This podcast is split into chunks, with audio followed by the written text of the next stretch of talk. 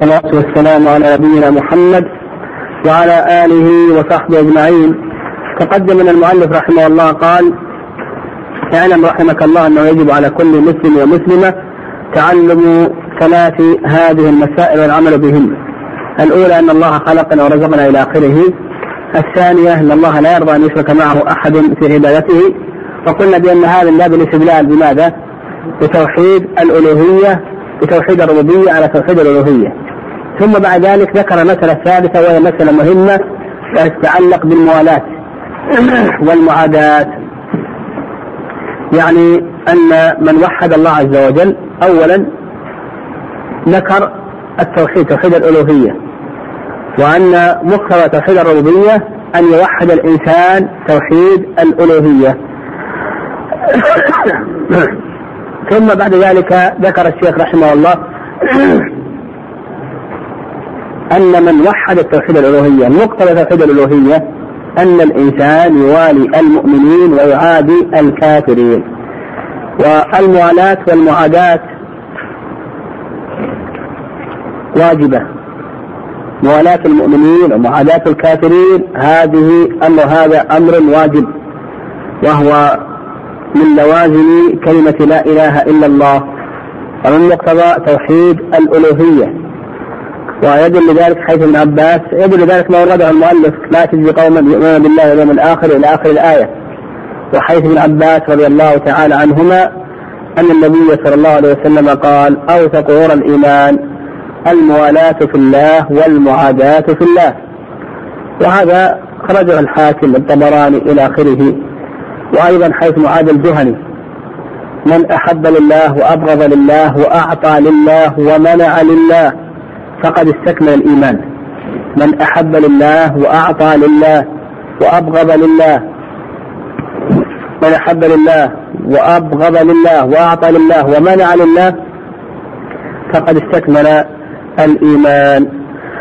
والموالاة تعني المحبة والنصرة والاتباع. والمعاداة تعني التباعد والإختلاف. التباعد والاختلاف وهي ضد الموالاة. نعم ضد الموالاة.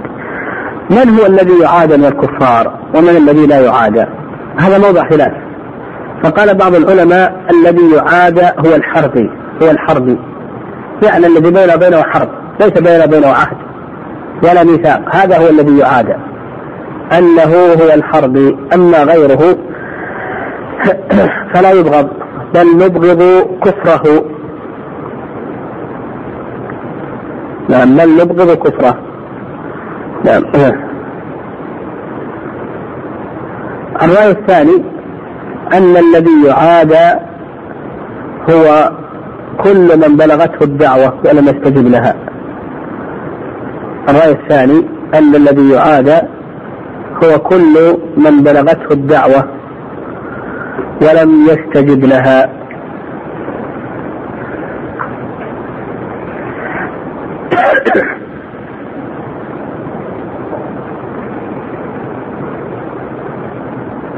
والرأي الثالث أنه كل الكفار كفار كلهم يبغضون بكفرهم وهذا القول هو الصواب.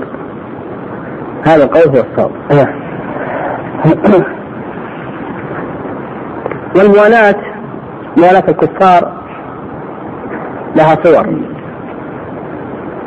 نعم موالاة الكفار لها صور. الصورة الأولى الموالاة المطلقة فهذه كفر. يعني يحبهم بإطلاق ينصرهم بإطلاق.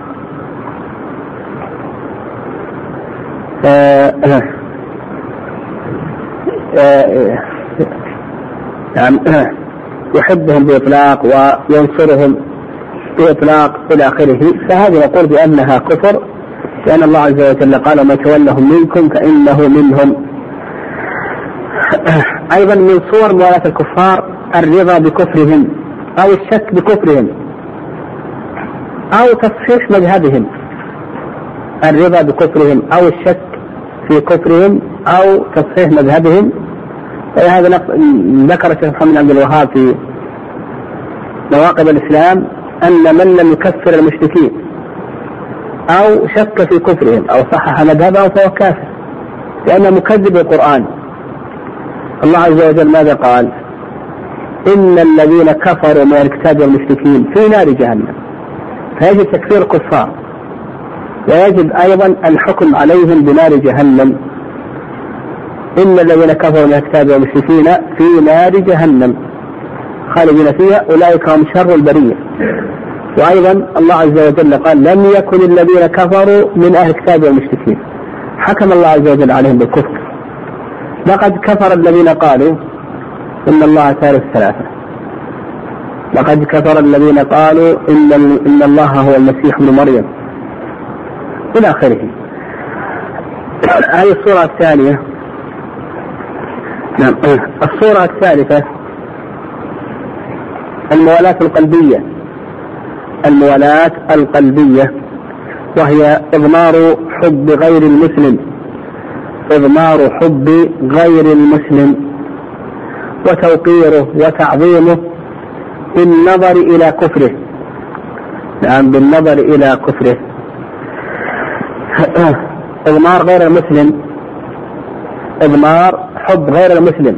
وتوقيره وتعظيمه بالنظر إلى كفره. يعني من أجل كفره. هذا كفر. لأنك عظمت الآن هذا الكفر الذي لا يرضاه الله عز وجل. آه، آه. أو بالنظر إلى ما عليه من الحضارة والمدنية في إطلاق يعني ما جاء الإسلام بنفيه وما جاء الإسلام بعدم نفيه. فهذا أيضا نقول بأنه كفر. يعني حب غير المسلم توقير وتعظيم بالنظر إلى حضارته على ما هي عليه من المخالفات في الشريعة. فنقول بأن هذا نقول بأنه ماذا؟ نقول بأنه كفر. محبته محبة طبيعية أو لأجل أخلاقه. يعني محبته يعني مثال الميل الطبيعي لأجل أخلاقه أو طبيعية لزواج أو أو ولادة يعني كونه ولدا أو والدا أو بكونه زوجا. فنقول محبته لأجل أخلاقه أو محبته محبة طبيعية آه، بسبب الولادة أو بسبب الزواج تقول هذه لا يلام عليها الإنسان. أيضا من صور الموالاة. خدمة الكافر خدمة مباشرة مباشرة. خدمة الكافر خدمة مباشرة. لأن كون المسلم يخدم عند الكافر ينقسم تنقسم هذه الخدمة إلى قسمين. هذه الخدمة يقول بأنها تنقسم إلى قسمين. القسم الأول خدمة مباشرة. تتعلق بذات الكافر. هذه لا تجوز. خدمة مباشرة تتعلق بذات الكافر نقول بأنها لا تجوز. يعني يقوم بغسل ثيابه بطبخ طعامه بتنظيف بيته. هذا غير جائز. لأن الله عز وجل قال ولن يجعل الله للكافرين على المؤمنين سبيلا في الحديث الإسلام يعلو ولا يعلى عليه. أما خدمة غير مباشرة خدمة غير مباشرة فهذه جائزة. يعني مثلا يكون كاتبا أو مهندسا نحو ذلك هذا جائز.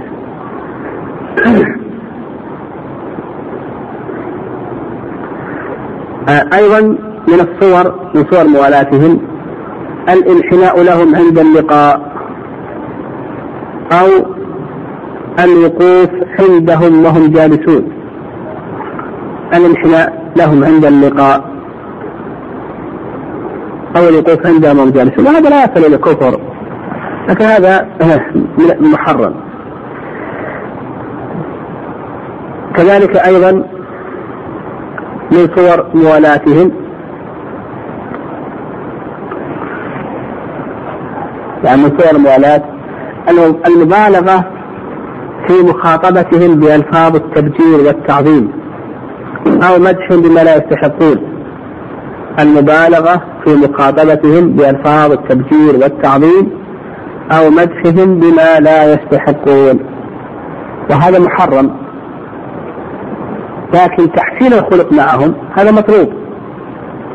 تحسين الخلق معهم بالفعل أو بالقول هذا مطلوب لكن المبالغة هي التي ينهى عنها.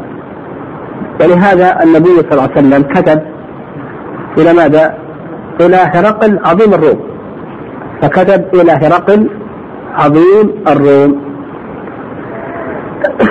والله عز وجل يقول لا ينهاكم الله عن الذين لم يقاتلكم في الدين ولم يخرجوكم من دياركم. أن تبروهم وتقسطوا إليه. طيب.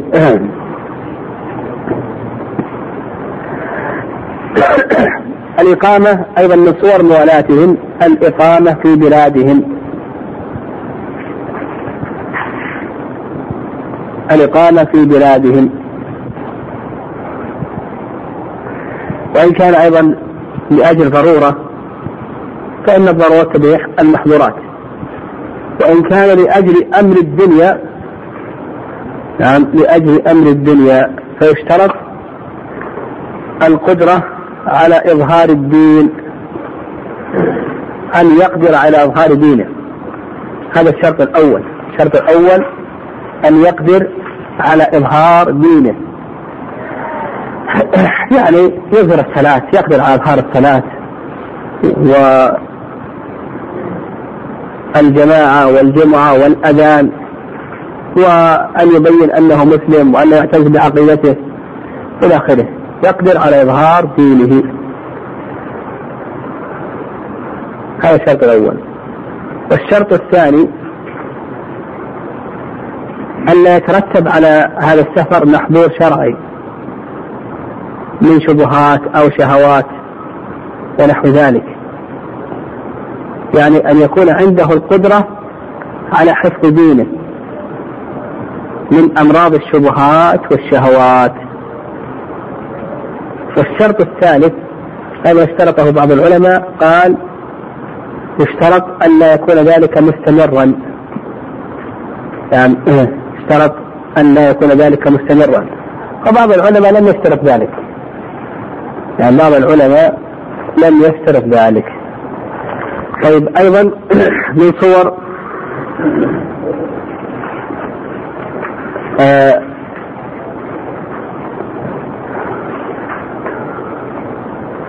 نعم آه من صور أيضا موالاتهم الاستعانة بهم. الاستعانة بهم. فهذا يجوز عند المصلحة الشرعية أو الضرورة أو الضرورة. وأيضا من صور موالاتهم مشاركتهم في أعيادهم الدينية. أما بالنسبة للدنيوية فهذا يرجع إلى مصلحة. هذا يرجع إلى المصلحة.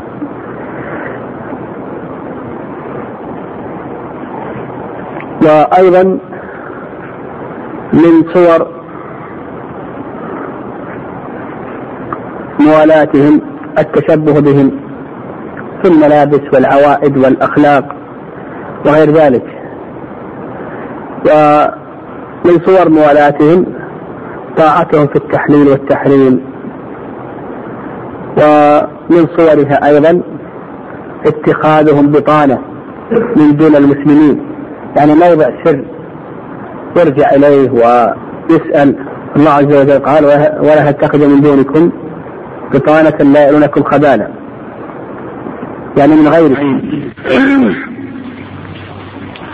الشرك في اللغة النصيب. وأما في الاصطلاح فسبق أن عرفناه. ذكرنا تعريفه في نعم. تعريف الشرك الأكبر تعريف الشرك الأصغر إلى آخره. وذكرنا الراجح في تعريف الشرك الأكبر أنه تسوية غير الله بالله فيما هو من خصائص الله عز وجل. وأما الشرك الأصغر فهو كل ما كان طريقة ووسيلة إلى الشرك الأكبر. وجاء في النص تسميته شركا. وقال أعظم ما نهى عنه الشرك. الشرك نهى الله عز وجل عنه والأدلة على ذلك كثيرة. كما في قول الله عز وجل وأن المساجد لله فلا تدعوا مع الله أحدا وقوله سبحانه إن الله لا يغفر أن يشرك به ويغفر ما دون ذلك لمن يشاء وقوله سبحانه وتعالى فمن كان يرجو لقاء ربه فليعمل عملا صالحا ولا يشرك بعبادة ربه أحدا. وقوله سبحانه وتعالى إنه من يشرك بالله فقد حرم الله عليه الجنة ومأواه النار وما للظالمين أنصار. تقدم من حديث مسعود أن النبي صلى الله عليه وسلم قال من مات وهو يدعو من دون الله ندا دخل النار. حديث جابر. من لقي الله وهو يشرك به شيئا دخل النار. إلى آخره. هذه كلها تدل على النهي عن الشرك وعظم عقابه. قال وهو دعوة غيره معه. دعوة غيره معه. يعني صرف شيء من أنواع العبادة لغير الله عز وجل. قال والدليل قوله تعالى واعبدوا الله ولا تشركوا به شيئا في هذه الآية أمر بعبادة الله عز وجل ونهي عن الشرك والأمر بالعبادة والنهي عن الشرك يقتضي إفراد الله عز وجل بالعبادة وعدم صرف نوع من أنواع العبادة لغير الله عز وجل وهذا هو التوحيد. قال فإذا قيل لك ما الأصول الثلاثة التي يجب على الانسان على الإنسان معرفتها، الأصول جمع أصل وهو ما يبنى عليه غيره أو ما يتفرع أو ما يتفرع منه غيره. ما هي الأصول الثلاثة التي يجب على الإنسان؟ المراد بالإنسان هنا المكلف البالغ العاقل التي يجب عليه أن يعرفها وأن يعمل بمقتضاها قوله معرفتها يعني العلم بها والعمل بمقتضاها بعد ذلك. فقل معرفة العبد ربه ودينه ونبيه محمدا صلى الله عليه وسلم. نعم. معرفة العبد ربه ودينه ونبيه محمد صلى الله عليه وسلم. قول معرفة العبد ربه ودينه ونبيه محمد صلى الله عليه وسلم هذا إجمال.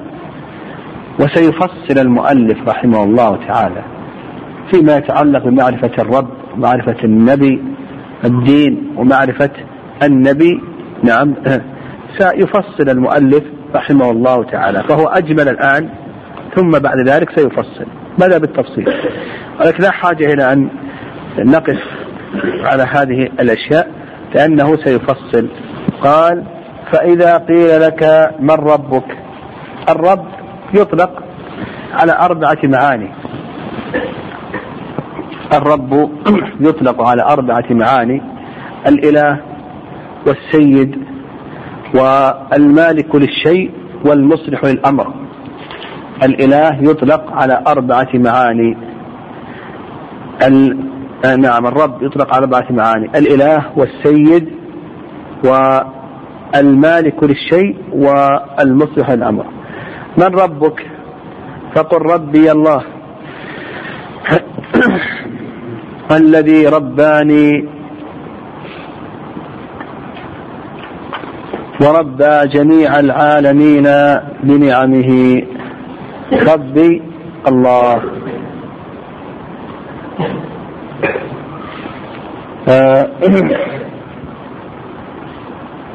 يعني ربي الله يعني خالقي ومالكي ومدبري هو الله عز وجل.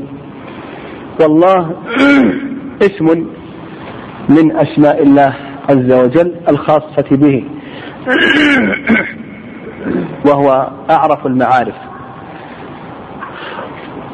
وأصله الإله.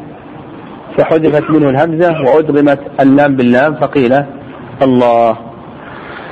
الذي رباني يعني سواني وخلقني بنعمه الظاهرة والباطنة. رباني يعني خلقني وسواني بنعمه الظاهرة والباطنة. يعني خلقني وسواني وأوجدني من العدم بنعمه الظاهرة والباطنة وربى جميع العالمين بنعمه. رباهم خلقهم أوجدهم سواهم غذاهم بنعمه سبحانه وتعالى. والعالمين جمع عالم وهو كل من سوى الله عز وجل. فالله عز وجل أنعم على الناس أو أنعم على سائر المخلوقات. سائر المخلوقات أنعم الله عز وجل عليها. حتى الكافر أنعم الله عز وجل عليه النعم تنقسم إلى قسمين نعم خاصة ونعم عامة. النعم العامة لكل مخلوق. كل مخلوق خلقه الله عز وجل أوجده من العدم غذاه وسواه وهداه لمصالح معيشته. ما في أحد ما يجد معيشته. هداه الله عز وجل لمصالح معيشته. كما قال سبحانه وتعالى سبح اسم ربك الأعلى الذي خلق فسوى والذي قدر فهدى. فكل شخص كل موجود خلقه الله عز وجل وسواه وهداه لأسباب معيشته ومصالح وجوده في هذه الحياة. حتى الحشرات حتى الحوت في الماء حتى الطير في الهواء إلى آخره. أنعم الله عز وجل عليه هذه النعمة العامة النعمة الحسية. القسم الثاني النعمة الخاصة وهي نعمة الدين. وهذه يمتن الله عز وجل بها على من يشاء من عباده. وكلما كان الإنسان آه، أكثر هدى يعني كلما كان الإنسان أكثر هدى علما وعملا صالحا كلما كانت النعمة الخاصة له أكثر كلما كان الإنسان أكثر هدى علما وعملا صالحا كلما كانت نعمة الله عز وجل عليه ماذا؟ ها؟ أكثر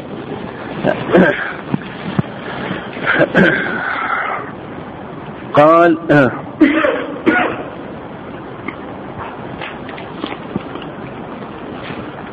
قال وربى جميع العالمين بنعمه وهو معبودي ليس لي معبود سواه. نعم. الله عز وجل هو المعبود وليس هناك معبود سواه كما تقدم من أن الله عز وجل أمر بالتوحيد وأن أعظم ما أمر به هو التوحيد. وأعظم ما نهى عنه الشرك وقد سبقت الأدلة على ذلك. قال والدليل قوله تعالى الحمد لله رب العالمين. الحمد وصف المحمود بصفات الكمال محبة وتعظيما. والألف واللام الاستغراق. فكل المحامد لله عز وجل ملكا واستحقاقا. فحمد العباد بعضهم لبعض وحمد العباد له هذه ملك. وحمده سبحانه وتعالى نفسه هذا حمد استحقاق. ولله تقدم تعريفه رب الرب هنا المالك الخالق المدبر العالمين تقدم تعريفه قال وكل من سوى من سوى الله عالم وأنا واحد من ذلك العالم. قال فإذا قيل لك بما عرفت ربك فقل بآياته ومخلوقاته. لما بين المؤلف رحمه الله من هو الرب؟ إذا قيل لك من ربك إلى آخره. الآن شرع في بيان ما يستدل به على الرب. يعني ما يستدل به على الرب. وأدلة وجود الرب كثيرة جدا. أدلة وجود الرب كثيرة جدا. أولا الأدلة الشرعية. فكل القرآن والسنة هذه تدل على ماذا؟ ها؟ على وجود الرب. ومن ذلك قول الله عز وجل قالت لهم رسلهم أفي الله شك؟ قالت لهم رسلهم أفي الله شك. وأيضا قول الله عز وجل ومن الناس من يجادل في الله بغير علم ويتبع كل شيطان مريد. وقوله سبحانه وتعالى فذلكم الله ربكم الحق فماذا بعد الحق إلا الضلال فأنا تصرفون.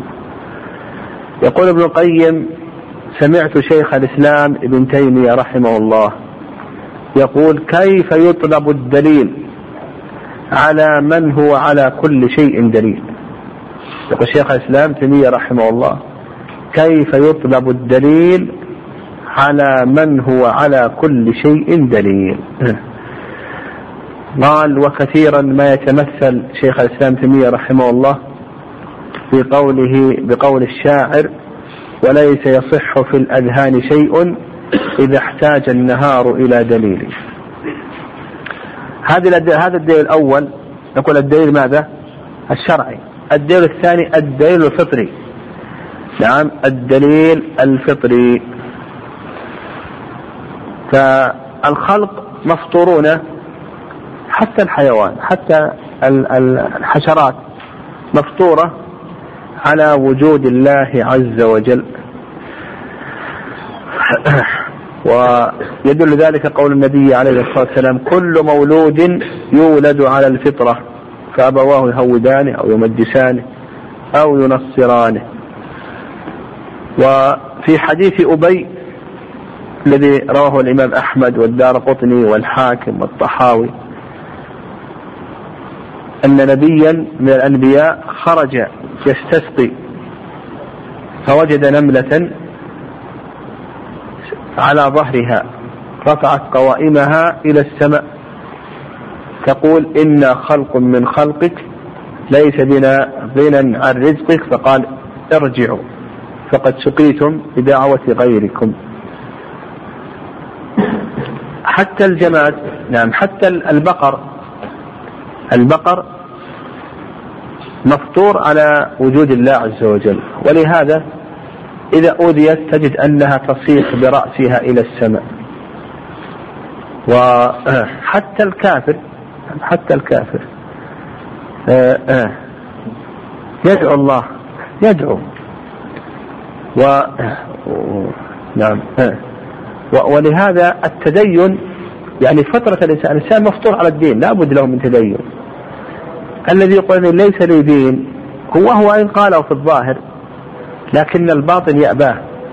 ولهذا يقال أن أن الهند كم في من ملة؟ فيه ما يقرب من مئتي ملة. كل ذلك هذا يدل على أن الإنسان لا بد له من ماذا؟ من الدين. نعم لا بد له من الدين. لكن من وفق للدين الصحيح ومن لم يوفق؟ هذه من نعم الله عز وجل. كما قلنا أيضا من الفطرة أن الجماد مفطور على الإيمان بالله عز وجل. ومن ذلك قول الله سبحانه وتعالى تسبح له السماوات السبع والأرض ومن فيهن. تسبح له السماوات السبع والأرض ومن فيهن. الدليل الثالث الدليل العقلي. نعم الدليل الثالث الدليل العقلي. فالدليل العقلي هذا الكون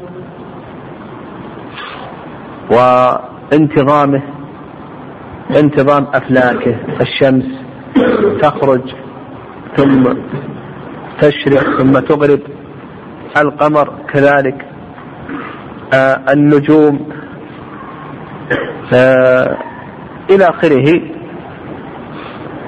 هذا يدل على ماذا؟ على وجود مدبر لهذا الكون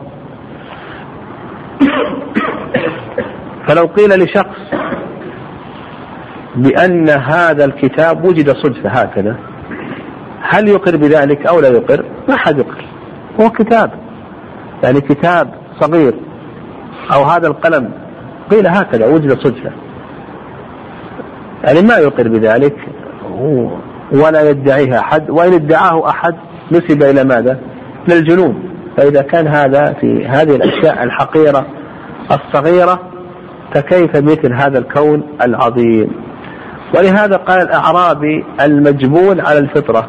إيش قال؟ قال هل يخفى الليل على مبصر؟ البعرة تدل على البعير والأثر يدل على المسير. سماء ذات أبراج وأرض ذات فجاج وبحار ذات أمواج. ألا يدل ذلك على اللطيف الخبير. و نعم الأئمة رحمهم الله لهم كلمات في مثل هذا فلا بأس أن نأخذ من كلماتهم. آه، آه.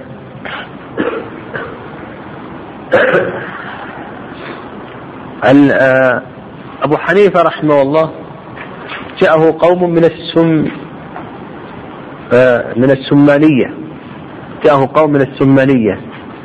يعني ينكرون وجود الإله. فطلبوا منه دليلا على وجود الرب.